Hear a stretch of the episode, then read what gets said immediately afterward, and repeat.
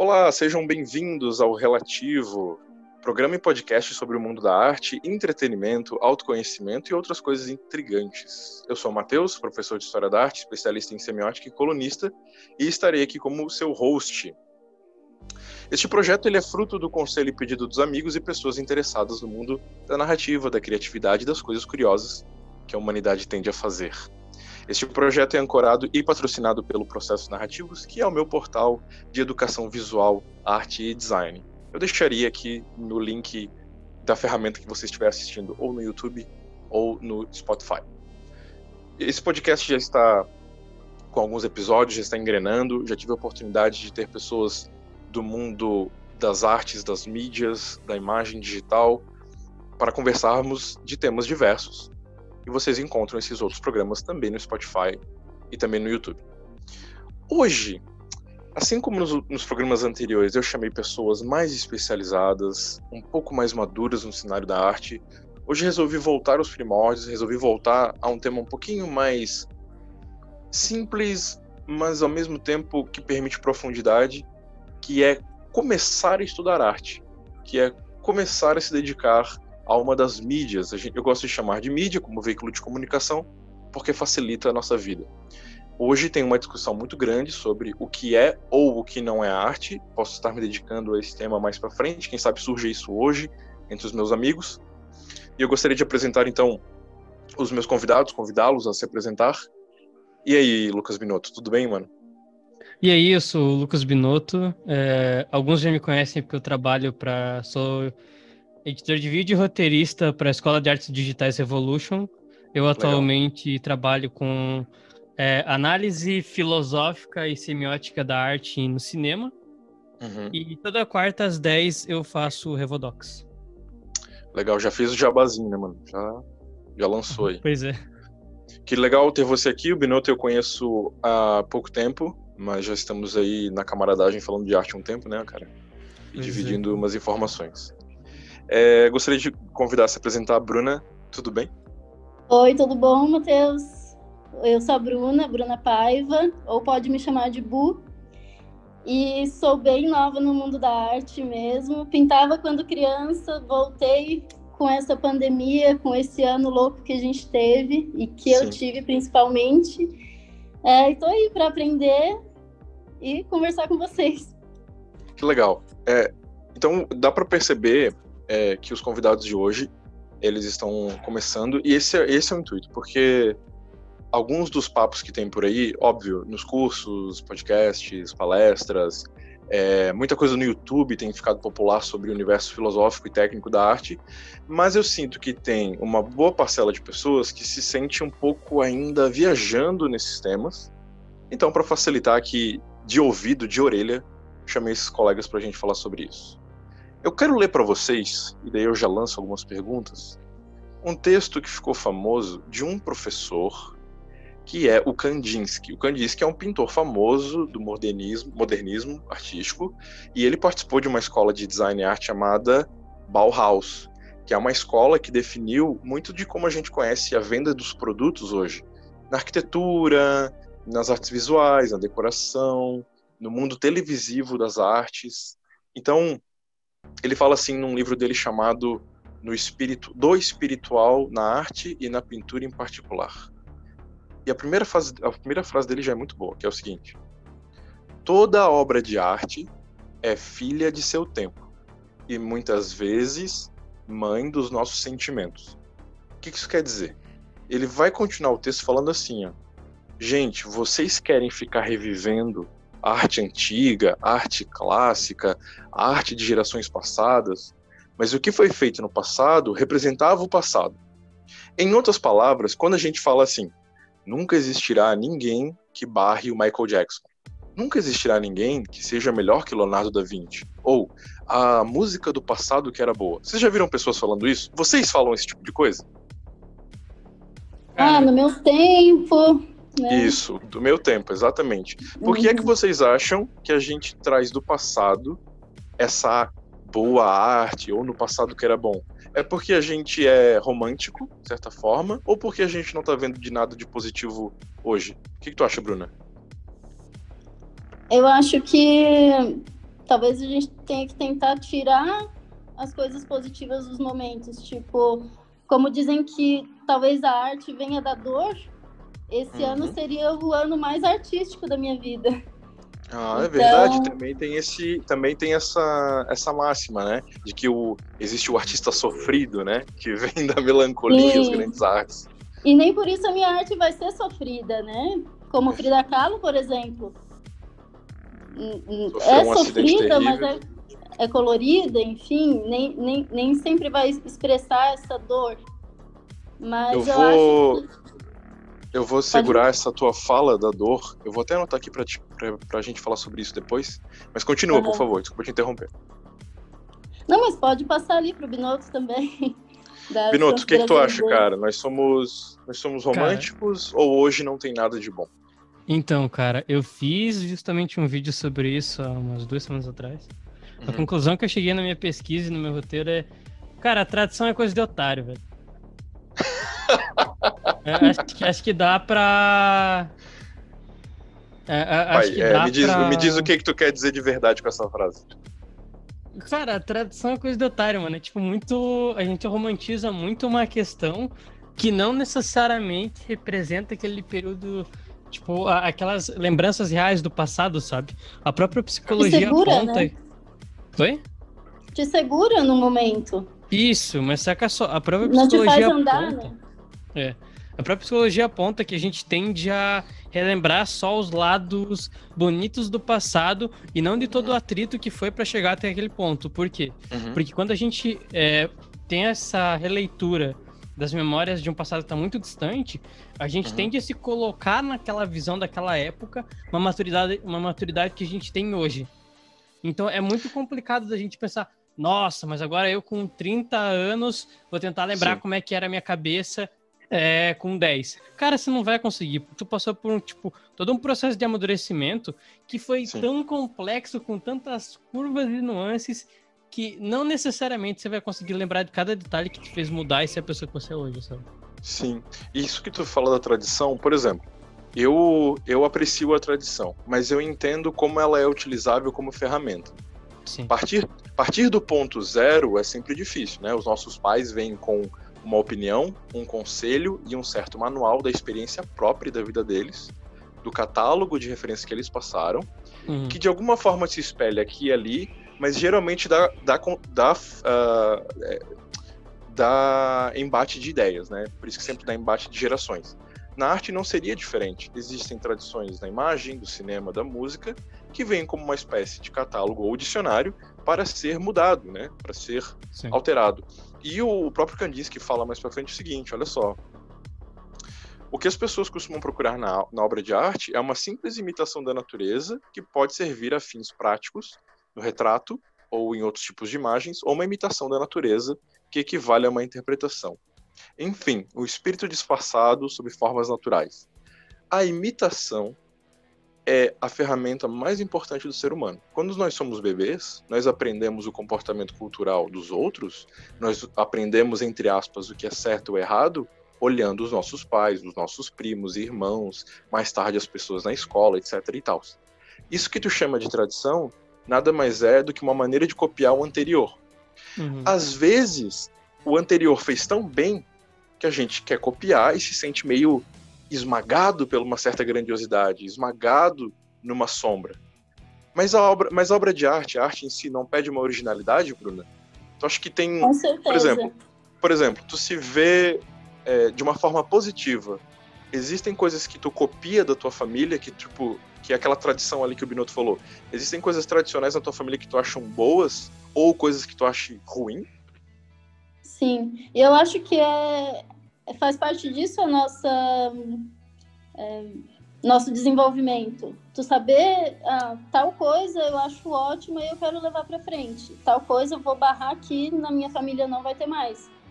Então eu, eu vejo isso na arte, essa questão, essa tipo uma pressão da, de eu olhar a arte antiga e pensar, nossa, eu nunca vou conseguir fazer igual, que bom, sabe? Eu, eu vou usar talvez alguns é, elementos, mas com certeza vai ser uma arte do meu tempo, da minha cabeça, que, Sim. que eu vou modernizar, né, de certo modo. Mas com certeza eu acho que algumas coisas a gente acaba levando como, como exemplo, né, do eu, passado. Sim, eu acabei te convidando, acabei convidando a Bruna justamente porque ela postou recentemente algumas pinturas que ela fazia de infância, ela está retomando, como ela falou. E eu imagino que tu não se considere. Tu se considera uma pintora já? Se considera. Ou tu, ou tu acha esse rótulo pesado demais, ou tanto faz? Sabia que quando você me convidou, eu fiquei desesperada. É, por quê? Eu pensei assim, meu Deus, mas, mas eu sou pintora, sabe? Me, me caiu assim. Claro que eu sou. Se eu estou me expressando de alguma forma, e é da pintura, é com a pintura que eu me identifico, então eu Sim. sou pintora. É, o que me faltava muito era encontrar uma identidade, sabe? Eu estava ali pintando o que me vinha na cabeça, estudando, vendo como que eu podia fazer. É, a cada coisa que eu estudava, eu pintava alguma coisa para treinar, só que eu não conseguia encontrar uma identidade até então. Agora eu já me sinto um pouco mais tranquila, até desde aquele vídeo que eu postei que, nossa, deu muitas visualizações, pessoal, muita gente comentou, eu fiquei bem feliz.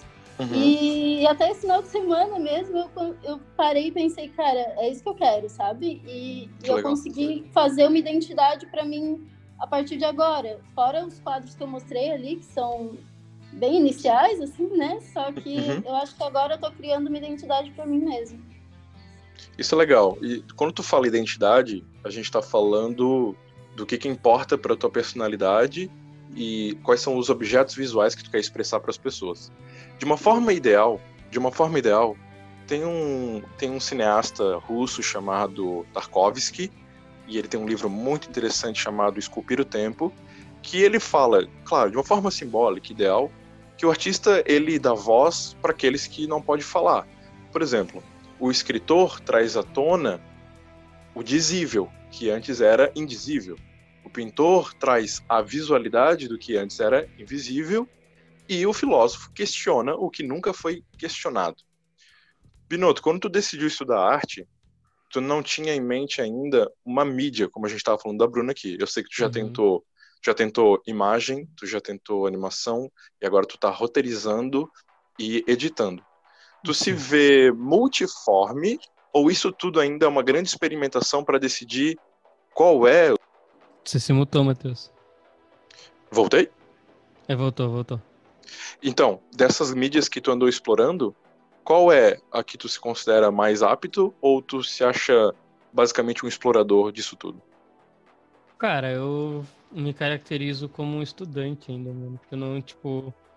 Eu tô estudando de tudo um pouco, mas é mais por em relação a, tipo, a interesses mútuos que acabam um se esbarrando no outro, sabe? Sim. Tipo, eu curto muito aquilo que eu tava falando contigo, que eu faço a mentoria com o Matheus, né? Uhum. É, e com o Lucas Torquato. tava comentando com vocês da questão da necessidade de se contar uma história. Então acho que é mais certo. a questão do, de, de formas de se expressar do que necessariamente só, tipo, um tipo de mídia que vai definir a, a pessoa como, como tipo, ah, artista 2D, artista 3D, animador. Eu tenho uma resposta, mas eu quero ouvir de vocês primeiro. Bruna, existe dom ou talento? Existe. Eu acredito que exista. O que que tu. Mas não depende o que só que disso. tu diria? É, o que que tu diria que significa essas palavras? Por que que a gente usa essas palavras? Para mim, essas palavras me remetem a meio que nascer com esse dom, né? É, você ter isso inerente em você e, e treinar para ter uma técnica, no caso. Não te parece uma coisa divina quando fala assim? Hum, divino, não. Não. Genético? Ge genético? É é difícil assumir não. isso, não é? Não é difícil assumir isso? É porque é parece um presente para poucos. Parece um presente que, que tu foi escolhido, por isso que eu usei a palavra divino que, que tu acha, Lucas? Uhum. Cara, eu acho que depende, mano. Porque até certo nível, sim, tem coisas que vão te ajudar é, em algumas áreas. Por exemplo, música é comprovado que, tipo, é, o crânio de, um, de uma pessoa que, tipo, tem um, um toque muito mais delicado pra música. Ele vai conseguir reverberar muito melhor. Eita, meu cachorro, peraí. Tranquilo. É, por exemplo, o crânio de um músico ele vai conseguir reverberar muito melhor as ondas sonoras do que de alguém que, tipo, não tem os pais músicos ou que trabalharam com música, sabe? Entendo. Então, tipo, aí é uma parte física. Da mesma forma que na arte, tipo, você conseguir ver determinadas cores pode te ajudar melhor a entender alguns conceitos artísticos e a trabalhar com arte. Mas eu Entendo. acho que, tipo, tendo, existindo talento ou não, existindo essa ideia de de que ah, é algo divino, algo transcendental que vem com o cara uhum. que, tipo, ele nasceu para fazer aquilo. Eu acho ainda que o trabalho duro supera o talento e qualquer outra. Sim. Outra tem uma arte, tem uma arte educadora chamada Feiga Austria que amenizando um pouco essas palavras bem pesadas, ela fala que é uma predisposição. Existem predisposições para determinadas mídias. Existe o gosto, por que, que você resolveu pintar e não tocar música? Por que, que você resolveu dançar em vez de virar um chefe de cozinha? Por que, que você decidiu virar artesão em vez de virar sapateiro? Existem várias predisposições para mídias e gostos. Porque, veja, no final, era isso que vocês dois estavam falando. Expressar, contar histórias. A única diferença é o meio que cada um escolheu de diferente para contar alguma coisa. Porque no final, tu quer passar uma mensagem. Não importa se é com, com a imagem, com escultura ou com a própria performance do teu corpo. Se tu tem uma predisposição ao movimento físico, você provavelmente vai usar o teu corpo como meio. Se tu tem uma predisposição a olhar as formas de qualidades plásticas das imagens, como cor, forma, espaçamento, perspectiva, anatomia, tu vai acabar usando esse diálogo, esse vocabulário. Tem uma coisa uh, universal já entre a comunidade humana, que é a fala e o gesto físico, para a gente comunicar o que tem de mais literal na sociedade, que é a nossa fala oral. Para além disso, a gente viu que precisamos de outras de outros instrumentos para nos comunicar, né? Porque veja, por que, que a imagem é privilegiada? Tudo que provavelmente 95% do nosso tempo livre, quando a gente quer tirar algum prazer, é provavelmente visual. É na frente da TV, é no cinema, é no YouTube, vendo clipe, jogando videogame, vendo, estando numa conversa com as pessoas. Por que, que vocês acham que o sentido da visão é tão caro para a humanidade? Já pensaram sobre isso? Já, cara. É, eu tô trabalhando agora em um vídeo sobre o sobre o terror, como construir terror, né? Especial de Halloween para escola. Uhum. E uma das questões é justamente por que os sentidos do corpo eles são tão necessários para criar uma atmosfera de tensão. Uhum. E a visão é, tipo, grande parte do nosso da nossa interpretação de mundo, nossa forma de comunicar com o ambiente Sim. externo é através da visão. Por exemplo, Sim. eu estou falando agora com vocês, mas eu estou usando a audição, a fala e a visão. Eu não estou usando o tato, eu não estou usando o paladar, e eu não tô usando, tipo, outros sentidos que possam se encaixar nisso, sabe? Tipo, em Sim. coisas que necessariamente eu deveria estar tá, é, comendo alguma coisa, cheirando alguma coisa. Então, então tipo, exatamente por causa disso, é, eu já vou passar pra Bruna. É, todos os outros sentidos, eles servem de metáfora para visão. Por exemplo, uhum. agarrar uma ideia. Tipo, o, o tato, ele vem como agarrar ideia só como uma metáfora de segurar algo abstrato. Sim. Como eu falei antes, talvez a única coisa que rivalize com a visão seja a audição. O que é mais esquisito, porque no nosso, na nossa adolescência e depois na vida jovem adulta, a gente gosta de pessoas por afinidade musical. O que é que explica isso, Bruna? Por exemplo, ah, nossa, gosto de tal pessoa porque gosta do mesmo grupo musical que eu. O que é que isso significa, afinal? Ela gosta de ouvir o mesmo barulho que eu. O que, que é isso, cara? Parece que a gente está sempre tentando é, se unir. É, como que eu posso te explicar? É, até aquela questão da identidade mesmo que eu falei antes. A gente tenta se unir na escola com as pessoas dos mesmos gostos. É, essa questão da visão, até, por exemplo, os olhos sendo a janela da alma, é tudo que a gente vê parece que vai direto, impacta direto na tua mente, no teu coração. É, é são coisas muito fortes. É, a gente assiste Exatamente. um filme e fica chocado, ou fica feliz, ou fica. te toca muito, né? E a gente cu costuma querer botar isso num grupo, né? Ah, os meus amigos que gostam de tal música, os meus amigos que gostam de tal coisa, família, enfim. Não, e, e percebam que quando a gente tá para conhecer uma pessoa, um, um, novo amigo, um novo contatinho e coisas assim, as conversas que fluem no começo são, por exemplo, o que, que você está assistindo, o que, que você gosta de ouvir, uhum. você escreve, você posta alguma coisa, você tem uma página. No final, o que revela mais sobre a gente é de fato o que, que a gente consome com o mundo das sensações, dos sentidos. Uhum. E é curioso, porque, como antes eu falei, a gente tem um local é, grandiosamente reservado para o mundo da, da visão, que são os cinemas, um grande mundo reservado para o mundo da audição, que é os shows e os concertos, e um mundo reservado para as sensações do paladar, que são os restaurantes. Mas não tem mundos específicos para a sensação do tato, por exemplo. A gente fala que tem que tocar para entender, e brasileiro vê com a mão, como a gente gosta de brincar, mas o tato, apesar dele dar concretude ao mundo, ele é sempre metafórico a visão. Quando tu vê a pele de um, de um lagarto, só de ver a, o acúmulo daquelas escamas, aquelas espécies de escama que ele tem, tu já supõe com a tua mente, tu já tem a ideia de que ao toque ele pode ser áspero. Tu nem o tocou. Moral da história: só com a atividade da visão a gente supre em parte o tato. Isso não é muito doido? Sim, com certeza. Até o paladar, né? Tu vê, Exatamente. tu imagina o. Ai, qual vai Comer com os olhos. Disso? Né? Comendo com os olhos. Uhum. Pois muito bem. Deixa eu passar para não... deixa eu passar o próximo tópico. Oi, Posso fala. acrescentar uma coisa só?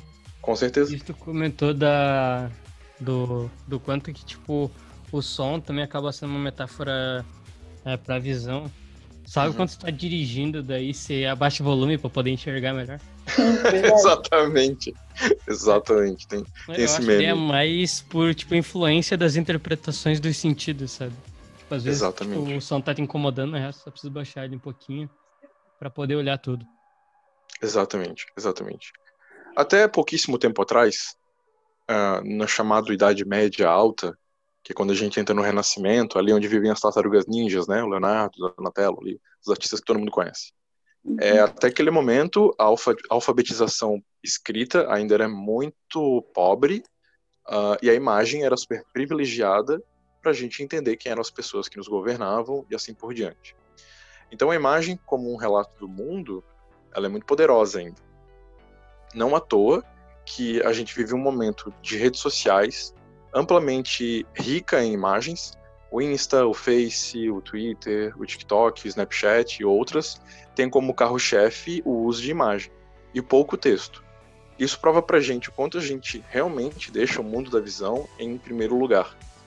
Se vocês prestarem atenção, por exemplo, nos emojis que a gente usa nas conversas, nas figurinhas que a gente usa, poxa, o que é um emoji se não uma, uma bolinha amarela, super abstrata, estranha, de um rostinho com uma emoção?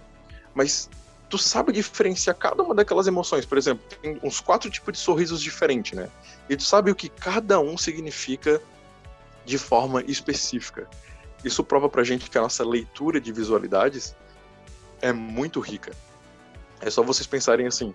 Sabe, qual, sabe quando tu viu pela primeira vez na escola aqueles hieróglifos é, do Egito e tu ficava tipo, meu, como é que as pessoas liam essas coisas estranhas é, esculpidas na parede? provavelmente alguém, um antropólogo, um historiador daqui centenas de milhares de anos, vai ver que a gente se comunicava num celular com bolinhas amarelas e figurinhas e ia pensar como que as pessoas se comunicavam com figurinhas bizarras, né? Não é esquisito?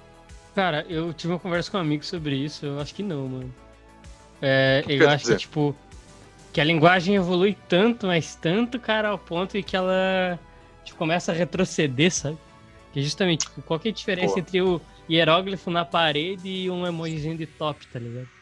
É bom tu falar isso porque estudando história há algum tempo, eu percebi o seguinte, eu acho que eu já comentei isso no, no encontro passado. A gente tende a pensar que a história humana avança como se ela fosse um livro. Como Sim. se a cada período a gente avançasse um capítulo. Tanto é que vão remeter daqui a pouco ao Covid como um capítulo, como algo que a gente passou por, e a Uhum. gente chegou num clímax e a gente avança para a próxima saga. Mas estudando a história há algum tempo, eu percebi que na verdade nós somos os mesmos, vestindo roupas diferentes, apenas. É claro que Exatamente. um certo conforto, facilidade, celular, carro, higiene, problemas democráticos, sim, tudo isso melhorou demais. E sim, se adaptou a um, a um tal ponto que a gente pode chamar evolução. Mas o comportamento em si é, é só tu olhar os- as séries, os filmes, as biografias, os livros de épocas, muita coisa ainda é a mesma. Tu já parou pra pensar sobre isso, Bruna? Sim, aham. É, a história é cíclica, né? Parece. Exato. É, Exato. Não é uma linha é, como a gente imagina a linha do tempo, assim. Eu, eu acredito nessa história cíclica, assim. E realmente, futuramente eles vão ver isso, que o modo como a gente é, se comunica hoje é, não é muito diferente dos Exatamente. desenhos da época, né? E outra coisa que eu Exatamente. queria falar que é, eu associei ao que tu falou antes, esse negócio de a gente saber exatamente o que aquela carinha, o que aquele emoji está representando. O nosso Uhum. cérebro é tão treinado para isso que sabe quando a gente olha para uma tomada e tu vê um rosto? E ver um rosto, exato. É, para qualquer coisinha, uma pia e parece um nariz. E, é, eu acho que o nosso cérebro é muito treinado para isso e, e cada vez A mais, gente- né? Porque, como a você gente disse tem- Uhum. das redes sociais, cada vez mais é a imagem. Exatamente. E a gente tem um espacinho no cérebro mesmo para identificação de rosto nas coisas, né? Não à toa que essa essa essa antropomorfia das coisas, que é os desenhos animados, que são personagens meio cachorro, meio pessoa, meio monstro, meio pessoa, essa transformação dos objetos em humano prova pra gente que a gente tende a fazer o mundo à nossa semelhança. Uhum. E, e uma resposta um pouquinho mais profunda sobre o porquê é que a gente vê o mundo como uma história que avança, é só vocês pegarem a maior referência que nós temos na criação do nosso modo de vida aqui no Ocidente, pelo menos, que é a Bíblia. A Bíblia ela tem um Uhum. começo, meio e fim. Ela tem gênese e final. E essa ideia de começar e terminar num clímax é o que acaba por transformar a nossa visão de mundo, como a gente fala nas artes, de que na verdade tudo chega a algum lugar, que vai ser bom ou que vai ser ruim, que eu trabalho hoje para conseguir algo amanhã, como uma final de, como um final de série mesmo, que algo dramático acontece. E às vezes a gente se frustra porque algo de dramático às vezes não acontece. Uhum. Exatamente. Exatamente. Bom, Cara, eu acho é... oi, fala. é, que eu acho meio problemático a gente pensar, tipo, ah, nossa, porque isso teria acontecido e teria que acontecer como se a nossa vida fosse um filme. Mas eu acho que daí é outras questões de como contar histórias e, e por que, que, na verdade, a gente tende a deixar a história que a gente vive mais bela e mais épica. né? Tu sabe que no encontro passado, conversando com, com o Guilherme Batista, a gente estava falando sobre. ah, Olha só, o cinema foi inventado a partir da fotografia, que nada mais é Uhum. do que imagem em movimento, e o cinema pôde inventar uma fatia da vida é, ficcional e exagerada para pensar roteiros mirabolantes, do tipo, eu gosto de chamar isso de EC. Ah, e se acontecesse um ataque alienígena? Então existe o filme para contar essa história. E se essas duas pessoas se apaixonassem? É tudo um ato de imaginação. E por causa desses atos de imaginação sobre um possível real, a gente acabou por olhar agora cenários fantásticos da vida, por exemplo, ah, vi um carro capotando na minha frente. O que, que a gente fala? Meu, parecia coisa de cinema. Olha que doido. A gente explica Verdade. algo real, né? A gente explica algo real com um acontecimento fictício.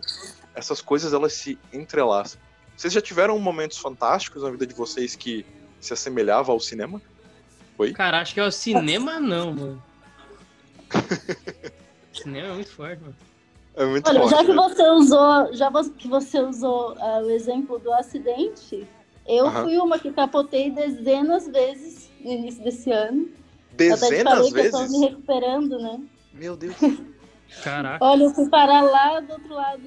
Então, assim, é, muita gente fala, nossa, Bruna, você tá viva, você tá andando, não sei o quê. Nossa, é um milagre. É um... Mas coisa de cinema poderia ser, talvez? Poderia, poderia você sobreviver a um, a um, acidente grave, capotamento, né? Que não é todo mundo que tem uma experiência dessa, né? Nossa. E que sim. bom que você tá vivo, né? Sim, ótimo, nossa. Não tem que reclamar. Só que assim, é, é, é o que a gente falaria realmente, né? Nossa, coisa de cinema. Não, coisa da vida real, né? Exato. Cinema que copia. Vocês sabem que quando os- alguns antropólogos antigos, logo após a criação da máquina fotográfica, é, muito da pesquisa é, sobre tribos antigas que ainda vivem com a gente foi melhorada justamente porque a gente poderia tirar essas fotos.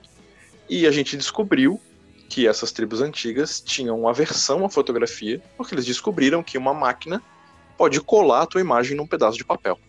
E eles se negavam, falando aquilo que a gente já ouviu várias vezes, tipo, ah, é, a imagem que rouba a minha alma, eu não quero isso. E essas tribos alegavam isso porque o modo primitivo de ver o mundo é que a alma das coisas é uma coisa só. Por exemplo, os aborígenes acreditam que eles podem transitar entre as almas dos cangurus, o- outros tipos de, de índios é, ao redor do globo acreditam que eles compartilham essa alma com um urso, com um cervo, então seria errado eles deixarem uma máquina aprisionar essa alma da natureza. Isso prova pra gente que a imagem que tu vê sempre foi uma ponte entre as nossas sensações, seja ela mística, seja ela religiosa, seja ela tribal. Então a imagem sempre prova quem nós somos. E é isso que a gente chama de visão de mundo. Vocês acreditam que, assim como a gente fala das tribos antigas, e assim como a gente já falou das imagens de reis, de igrejas é, e de outros comportamentos visuais, a gente se ilude muito por querer criando imagens. A gente sempre fala que as redes sociais são um, um- um local idealizado, romantizado. Mas vocês não sentem que a gente faz isso de propósito para embelezar o mundo? Por mais belo que ele já seja. Eu sinto que às vezes a mente pede esse extra ficcional, esse extra real. Eu sinto que é por querer, sabe, Binotto? Cara, me fala aí, pra que, que serve a arte? Para construir o Arte- extra real. Exatamente Então, isso. Pra se a arte um servisse extra. pra alguma coisa, se chamava penicilina, né, mano? Porque é, é justamente isso, cara. O próprio Nietzsche aponta na, na obra dele, acho que é a Aurora do Tempo, não lembro. Que ele fala que a arte é pro ser humano lidar com, com a dureza da vida, né? Tanto que tu vai ver, tipo, em relação ali nos períodos da navegação, mais ali indo pro espaço da modernidade do que necessariamente ficando na, na Idade Média. Uhum. É, essas grandes navegações, grande parte dos marinheiros, é, quando começa a ter a máquina a vapor, quando começa a ter a exploração é, mais entre continentes, interior desses continentes, é, os, os marinheiros, eles tinham muita tatuagem no corpo. E isso Sim. porque ali era a única segurança que eles tinham de algo fixo, sabe? Como se Entendi. já a âncora que eles não podem ter em casa, e muito menos no mar, porque a qualquer momento esse mesmo mar que eles navegam pode tirar a vida deles. A Uhum. única âncora que eles podem ter para qualquer moralidade, lembrança, saudade, Interessante. vai residir Marcado no tatuado próprio no corpo. corpo dele. Exatamente. Então, é uma tatuagem de tinta líquida para ser algum sentimento transformado em concreto, sabe? Então é Deixa eu pegar que- exatamente isso que tu falou. Eu vou pegar exatamente isso que tu falou e eu vou dar um outro sentido pra jogar pra Bruna. Porque tu, tu, tu traz o Nietzsche, é, lembrando aquela citação de que a arte é um certo antídoto pra dureza da vida. Uhum. Mas não é também verdade, Bruna, que quando a gente tá triste, a gente tenta aumentar a tensão dessa tristeza ouvindo, por exemplo, um Legião Urbana? Não tem esse momento artístico da tristeza também? O momento melancólico, né? De, Exato, de ir mais um pouquinho pro fundo do poço. exato. Eu acho que eu acho que existe também, mas a arte é mais usada para outro lado, assim, é de talvez ali no, no momento melancólico tu ouve um Legião Urbana, mas logo tu tu troca de disco e eu acho que a arte é, é- eu concordo ali com o que o Binotto falou do Nietzsche. É, é para te tirar dessa realidade dura, sabe? Entendo. É mais Entendo. usada para isso, eu acredito, do que para te botar mais pro fundo do poço, do que tu já tá. Justo. É, indo para os nossos finalmente, eu vou resgatar o que tu falou, até para dar continuidade nisso. desse momento de dor que é esse ano, que a gente está isolado, que algumas pessoas perderam parentes, que a gente teve a nossa vida transformada, e que a arte já está sendo afetada por causa disso. Filmes já foram feitos baseado nisso, contos e outros textos já estão sendo feitos baseado nessa experiência de vida. A arquitetura já mudou um pouco, design, as vendas. É, teve aqueles dois primeiros meses onde teve um monte de show feitos pelo Instagram, né, para nos manter, entre aspas, ocupado ou tirar essa dureza que foi que vocês mencionaram. E existe uma certa gourmetização da dor relacionada à arte. E eu sinto que tem um grande público que gosta de comprar essa ideia de que a arte é feita só através de experiências muito catastróficas, ou de plena beleza, ou de plena dor. Precisa, tu precisa passar pelo que passou Frida Kahlo para começar a pintar. Tu precisa ser atravessado por um monte de barras de ferro, ou tu precisa encontrar o, amor da tua vida. E eu sinto que isso é tão extremo e a arte, na verdade, ela tá habitada no cotidiano, que nada mais é que aquela necessidade básica, como tu falou, de, cara, eu tô com vontade de aprender, é gostoso mexer nisso aqui, e melhor ainda é explorar as, as ideias que aparecem na minha mente enquanto tô rabiscando, gravando um som, tocando meu violão, conversando filosoficamente na mesa de bar com, com as pessoas. O que, que tu acha disso? É, Sim, e eu acho que também nessa nossa época, até como você disse, foram feitas muitas coisas é, artísticas na TV, enfim, para é, nesse tempo de, de pandemia, né, de, de quarentena e tudo. Sim. E eu sinto que, até resgatando o que tu falou no início, eu vou falar um pouco. É, depois, como aconteceu isso tudo, eu vim para casa dos meus pais, que eu já não morava com eles há mais de oito anos. Uhum. O vir para cá me fez olhar os quadros que eu pintava antigamente, essa nostalgia me trouxe de volta para a arte. Essa é, é, foi uma nostalgia mesmo, mas uma foi, arte totalmente foi um encontro. Eu... Foi um encontro com uma vontade tua, né? Tua contigo mesmo. Isso, e é uma vontade que com, com a vida corrida, com o trabalho, com você ter que decidir quem você vai ser saindo da escola e não sei o que, a gente deixa para trás. Sabe? Porque não, eu não trabalho com isso, né? Eu não trabalho, meu trabalho não tem nada a ver com arte, na verdade. E, e me trouxe de volta. E eu até perdi do que tu estava falando antes. Não, é... não, o que tu fala, o que tu fala é excelente, o que tu fala é excelente, porque é no final, tu ter um registro da tua própria ideia, eu acredito que todo mundo deveria fazer isso, porque talvez o bem maior que a gente tem nos nossos momentos sozinhos é o bem da memória, das experiências que a gente constrói. E se cada um tivesse como construir um pequeno diário seu artístico, pode ser escrito, pode ser pintado, pode ser falado.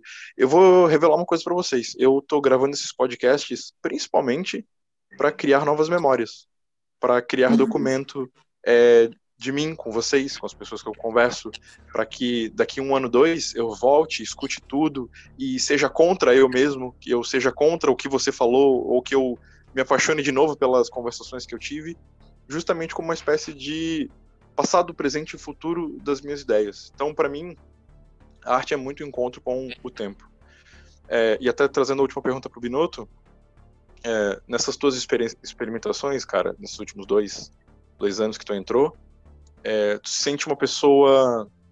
Eu não vou usar a palavra feliz porque é, é pesado demais, mas tu se sente.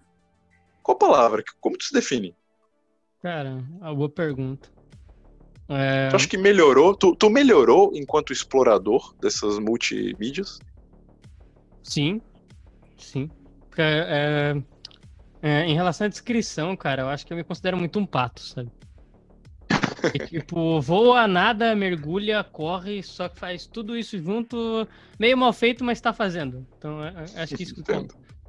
Mas. Tá pegando cara... pesado contigo, tu é um bom pensador, cara. eu sei, mas eu tô ficando mais em questão de, tipo, de variedade para conseguir contemplar o todo, sabe? Não Sim. vejo mais em relação a, tipo, ah, nossa, isso é uma situação feliz ah, nossa, é uma situação triste. Na verdade, isso é uma situação, tipo, sendo interpretada pelos olhos de uma pessoa, sabe? Então, tipo, não necessariamente é uma situação feliz ou triste, é uma situação. Como é que eu vou lidar com ela? Como é que eu vou trabalhar com ela? O. acho que é esse, a vertente do Siddhartha Gautama, que foi o Buda, ele apresenta que o desenvolvimento espiritual ele surge mais pela interpretação de mundo e nessa busca por tu ser é mais um espectador da vida do que necessariamente tu sentir com todas as tuas dores aquilo e tudo mais tipo porque o, o tu sentir com todas as tuas dores é parte do processo. Mas tu compreender que esse processo tipo ah mano tu tá triste agora e tá tudo bem sabe tipo, são coisas Entendo. da vida Tipo, vai São acontecer, fica triste, vai acontecer, fica feliz. Não é porque, tipo, ah, nossa, a vida é uma merda. Não, na verdade, a vida, a vida é só legal, só uma interpretação sobre a vida que acho que ela é uma merda, na verdade. É verdade. Mas eu acho que, no final. Mesmo? No fi... Não, não, tá ótimo. Isso que tu tá falando já, já é excelente, porque tu traz essa. Eu vou dizer que é uma responsabilidade do espectador. É... O mundo não tem uma consciência como nós temos, né? É, é, nós que, é, a tristeza está dentro de você, a felicidade está dentro de você, a melancolia de você. O mundo é amoral, não existe moral no mundo. Exatamente. Um furacão, um furacão não é do bem ou do mal. Um raio, um vulcão. Exatamente. Não, é simplesmente um acontecimento da fenomenologia do mundo. Tipo... Ser um bom espectador, que é isso que você está falando, depende de uma boa visão de mundo. Sim. Não à toa, não à toa, que a gente vive um momento muito cheio de gurus, filosofias de bar, coaches de Instagram, porque a uhum. gente está escolhendo uma visão de mundo para chamar de nossa, né? Até porque Sim. tem várias. Mas aí, em relação a essa visão de mundo, que eu acho que a gente, tipo, acaba voltando àquele negócio da comunicação que você tá falando antes. Que eu acho que o problema, na verdade, é a gente considerar, tipo, ah, que os povos antigos, eles eram ultrapassados. Não necessariamente. É uma interpretação de mundo, por exemplo, em questão da linguagem. O próprio tem o rapper Síntese, ele fala na música Carta aos Caçadores Leões, ele fala que é, a linguagem é uma forma é uma forma limitante da nossa comunicação. E cara, pensa se naqueles hieroglifos, naquele emoji que você manda para alguém que você gosta, naquela figurinha, tem muito mais significado e amor do que, por exemplo, a, palavra, a própria palavra eu te amo pode, pode falar, sabe? E quando na verdade, tipo, palavras, filmes, é, emojis no Instagram, hieroglifos e qualquer conhecimento filosófico que pode criar e trazer para qualquer conversa e discussão, na verdade são só diferentes formas de tentar interpretar o mesmo mundo que a gente vive. E que não necessariamente uma boa ou é ruim. Todas são Perfeito. necessariamente, tipo, humanas, sabe? Mesmo com as suas Perfeito. piores falhas. Vou encerrar o papo com essa tua maravilhosa, maravilhoso ensaio sobre a variedade da linguagem. É, gostaria de agradecer vocês. E a última coisa que eu peço é, já que a gente está falando de indicar e se relacionar através da linguagem, Bruna, que filme, música, coisa, mídia tu indica pro pessoal aqui que você gosta muito? Olha, eu vou te dizer, vou até puxar um pouco aqui pro, pro meu lado da arte agora, quando eu disse Sim. que eu me encontrei na. Me, encontrei minha identificação na arte. Uhum. É, eu sou viciada em filme de terror, em suspense. Sim, eu, eu amo coisas sombrias. E eu tô fazendo um teste. Minhas artes ultimamente estão sendo todas meio pro lado do terror, do horror. Olha só, não, é... não imaginava, não imaginava. Não imaginava? então, é, vou te dizer que sabe quando tu sempre gostou de um negócio e tu nunca parou para pensar por que que eu eu não junto duas coisas que eu amo, sabe? A arte Boa. com o horror. E eu tenho feito isso e tô amando. Então, nossa, deixa eu ver, indicar alguma coisa. Ah, vamos para Bates Motel, né? Psicose, que, que é um dos meus temas próximos aqui. Psicose é um clássico sem erro, né? Não tem como dizer que é ruim. Ah, não tem erro, né? E o Bates Motel, meu, é, a, a, série. Fez um bom trabalho, né? Fez um bom né? trabalho. Sim. Fizeram um ótimo trabalho. Sensacional. E tu, meu caro Binotto? Cara, coisas que eu posso recomendar é. Assista o Revodox toda quarta às 10. é, Assistam mesmo, Revodox.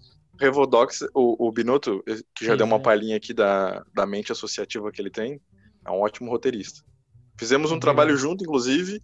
É o primeiro do... que ele Ghost in the Shell. Da animação Ghost in the Shell, exatamente. É, leiam Vagabond. Vagabond é muito bom também. Mangá, certo. Bom, for... gente. eu vou, eu vou indo me despedindo, nós estamos chegando no limite do nosso horário. Ah, É, se vocês gostaram da conversa, fiquem à vontade para questionar, criticar e mandar dúvidas que surgirem enquanto os nossos colegas estavam aqui. Podem mandar perguntas específicas a algumas indagações que foram feitas a Bruna ou o Lucas, que eu mando para eles e acabo respondendo por eles é, no próximo programa. Lucas, obrigado por ter vindo e aceito esse convite, cara. Oi? Muito obrigado por ter vindo é, Ah, e ter tá. aceitado eu o convite e ter vindo aqui. mano. Você é lindo, cara. É, cara, eu tô te falando que a gente devia ter gravado um monte de coisa que a gente já conversou. E fico feliz de esteja fazendo isso agora. É verdade, a gente já perdeu. Mas quantas conversas não são perdidas por Perdidas não, são, como eu falei, viram memórias excelentes que, que juntam as pessoas. Então fica valendo também. Pois é. Bruna, é, obrigado por ter aceito o convite é, assim de supetão. É, espero que tenha curtido estar aqui com a gente. Nossa, eu adorei. Muito obrigada, viu, Matheus? E obrigada que com certeza esse esse convite que você me fez me fez repensar também aonde eu quero chegar com a minha arte e eu fiquei muito feliz de ter conversado com vocês dois hoje. Que bom, espero, obrigado. espero poder ver a arte de vocês aí florescendo e que a gente Vai possa logo, voltar logo. aqui e que a gente possa voltar aqui logo logo para dar sequência a esses papos aqui.